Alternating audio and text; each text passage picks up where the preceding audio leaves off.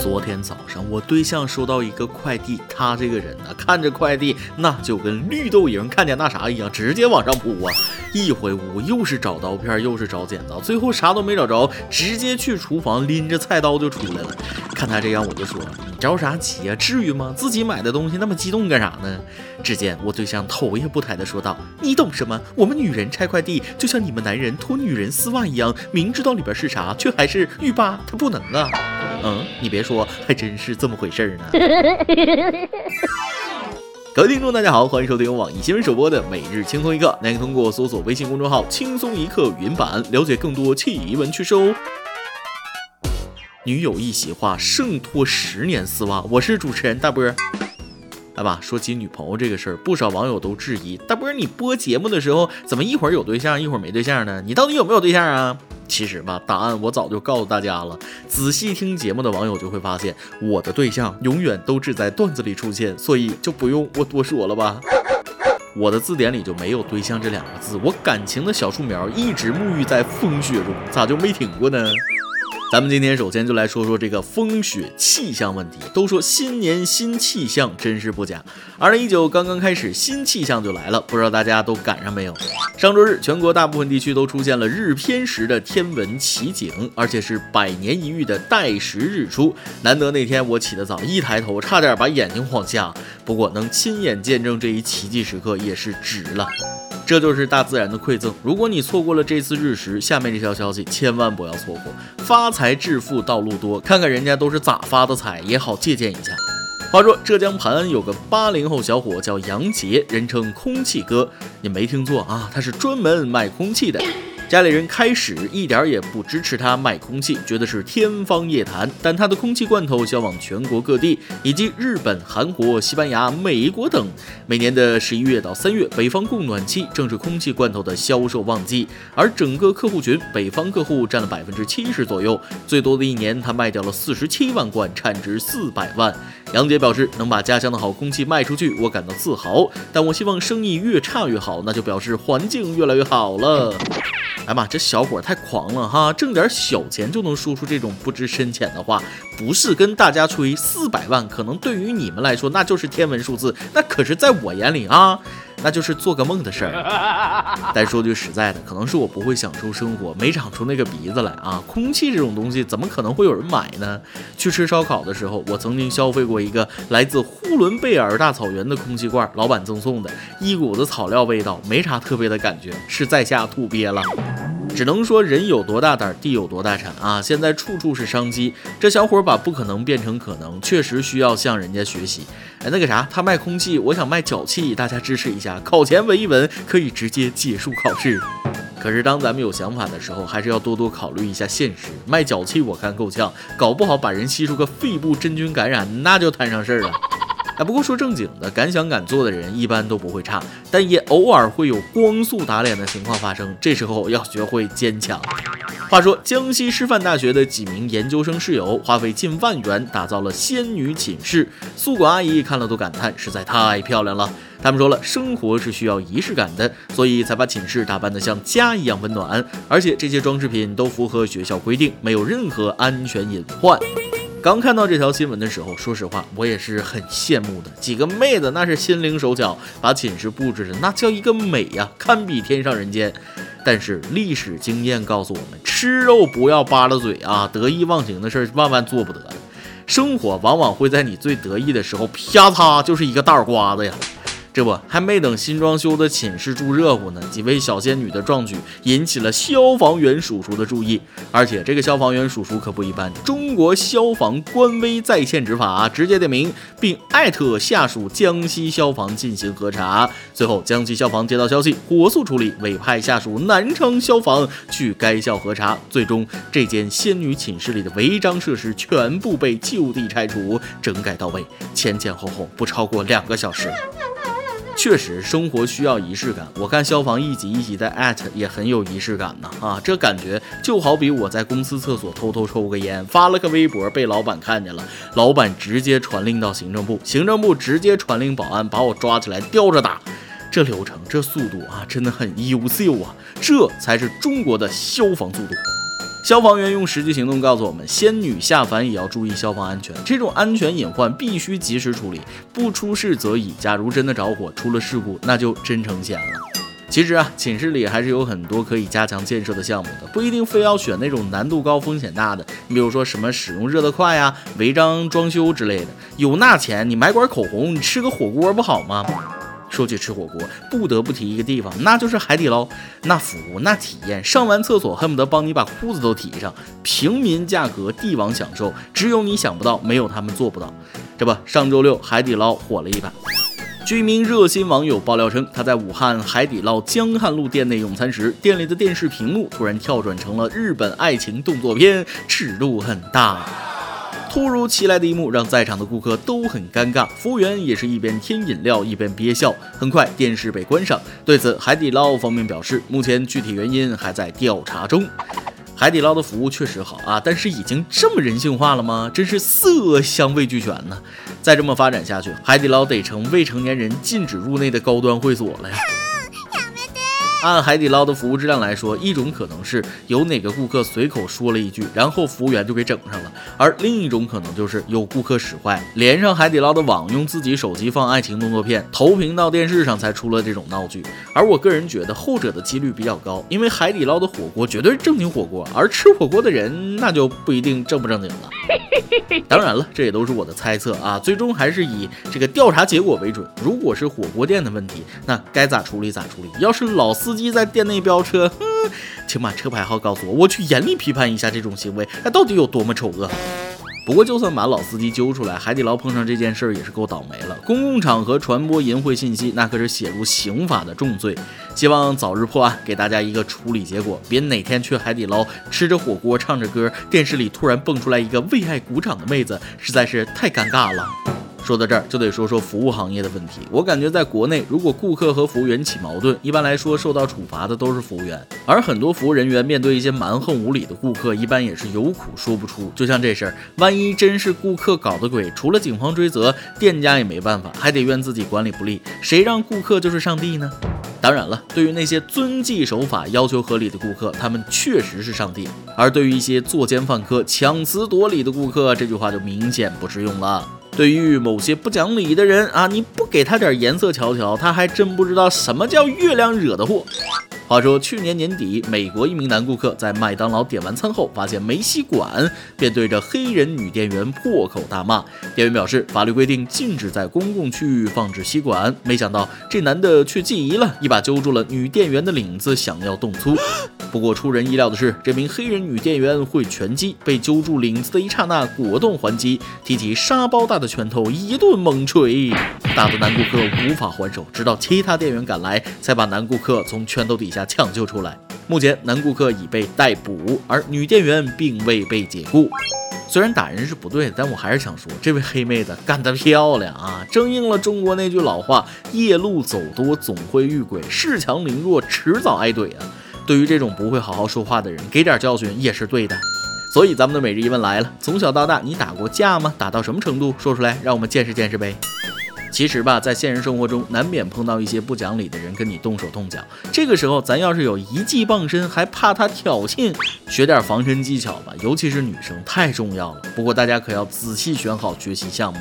你比如说散打呀、泰拳啊、双截棍啊、板砖呢，这些实战功能比较强的，那通通不行。你想想啊，学了这些，要是一个反击没打好，那就是防卫过当啊。要真把别人打出个问题，那你就惹上官司了，唱铁窗泪了。那么问题就来了，想要保证自身安全，到底学什么呢？跟大家说一个最靠谱的，学跑步啊！跑步不仅可以快速摆脱坏人的纠缠，还能用自己的逃跑速度沉重打击对方的嚣张气焰啊！当然了，记得跑慢点，要是把坏人累出个好歹，你也是要啊担责任。今天你来阿芒跟帖阿芒咱们上去问了，将来你准备要几个孩子呢？说说你对将来的打算吧。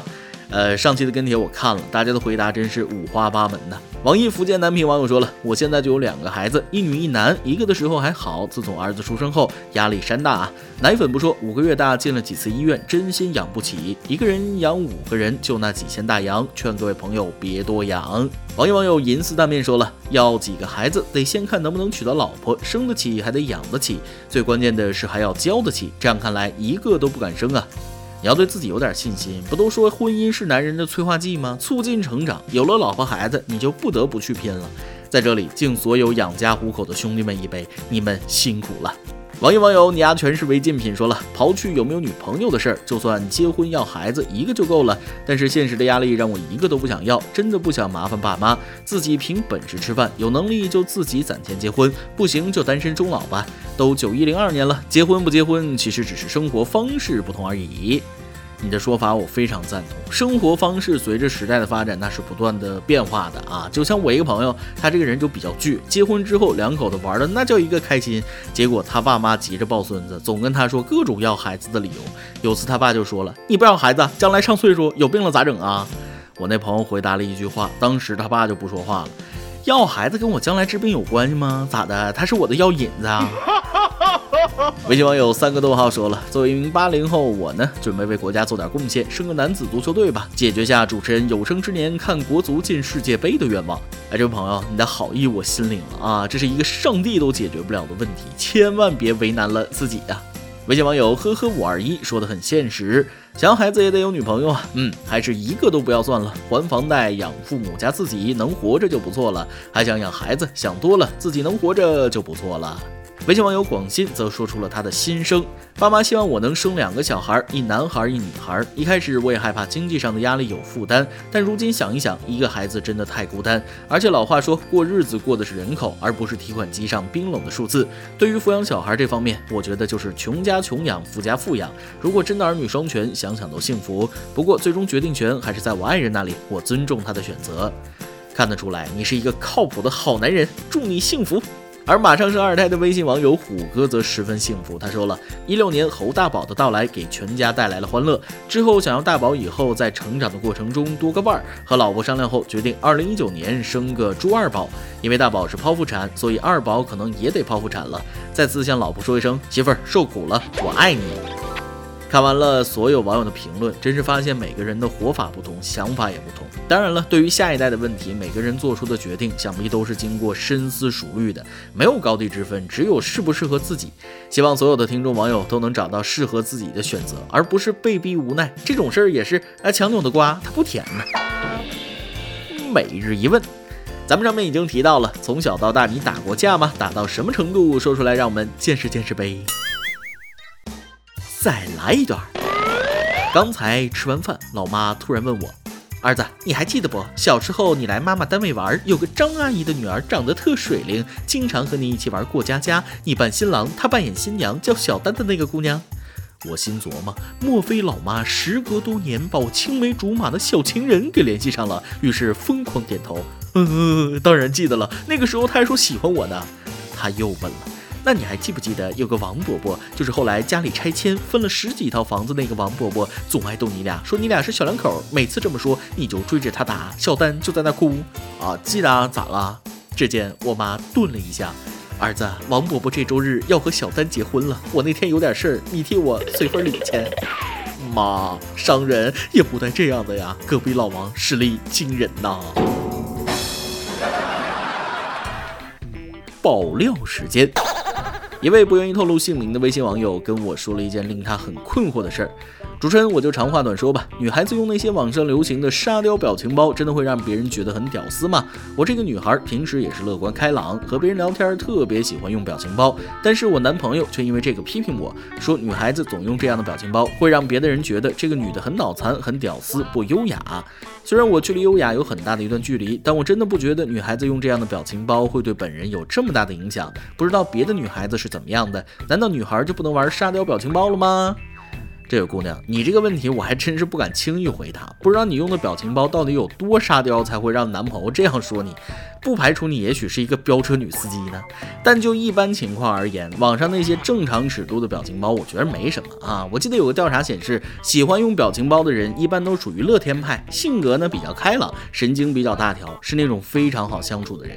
如果单凭几个表情、几张图片就能断定一个人是屌丝，那么这个人未免也太肤浅了点儿。当然了，还有一个调查我必须告诉你，据不靠谱调查显示，人们在网上面对第一次聊天的对象的时候，第一眼看到的图片。就会决定对这个人的第一印象。比如头像啊、朋友圈啊、经常发的图文啊之类的，都是能影响到陌生人对你的看法的。这个调查虽然不是绝对，但通过实际生活，我发现貌似还真有那么一点点影响。所以啊，我想告诉你，沙雕表情包不分男女都可以玩。但是如果你想给一个人留下点不一样的印象，就可以尝试着发一些可爱的表情之类。嗯，差不多啊，就是这样。一首歌的时间，微信网友 C C 说了。大伯您好，听轻松一刻源于他，我叫他大叔。那时我们一起在厦门上班，大叔每天晚上睡觉都要听轻松一刻，我们总是听完后才睡觉。后来我因为工作原因去了邻近的城市，开始一年我们大概一个月见一次。后来他也去了别的城市上班，我们就变成半年见一次。再后来我总感觉他似乎在刻意疏远，而我却也不想惹他讨厌，于是我抑制自己对他的想念，我不敢说，不敢问他是不是不爱我了，因为我可以感觉到他是真的不爱我了。这样我可以骗自己，他还是爱我的。我就这样默默忍着对他的想念，希望时间冲淡一切。现在二零一九年了，我想和他说，大叔，我真的好爱你，好想你。如果时间可以倒流，我会选择不离开我们一起的城市，紧紧锁住那份爱。可是现在回不去了，往后我不会打扰你了。余生，请你珍重，爱你的小老虎。希望小编能选中，希望他能听到，也想点一首《喜欢你》，这是他第一次为我唱的歌。妹子，看了你的这段话，我都替你心酸呐。深爱着的人被距离所阻隔，变得一天比一天冷漠，而自己却无能为力。既然这段感情已经走到了这一步，你也想开点，新的一年也给自己一个新的希望。这首《喜欢你》就送给你的这段感情，用真情告别过去之后，还是要开始鼓起勇气，开始自己的新生活呀。以上就是今天的网易轻松一刻。有电台主播讲当地原汁原味的方言播轻松一刻，并在网易和地方电台同步播出吗？请联系每日轻松一刻工作室，将您的简介和录音小样发送至 i love 曲艺 at 幺六三点 com。老规矩，祝大家都能头发浓密、睡眠良好、情绪稳定、财富自由。我是 W，咱们下期再会。喂喂。细雨大风湿透黄昏的街道。抹去雨水，双眼无故地仰望，望向孤单的晚灯，是那伤感的记忆，再次泛起心里无数的思念。以往片刻欢笑仍挂在脸上。愿你此刻可会知，是我衷心的说声喜欢你。那双眼动人，笑声更迷人。愿再可轻抚你那可爱面容，挽手说梦话。像昨天你共我，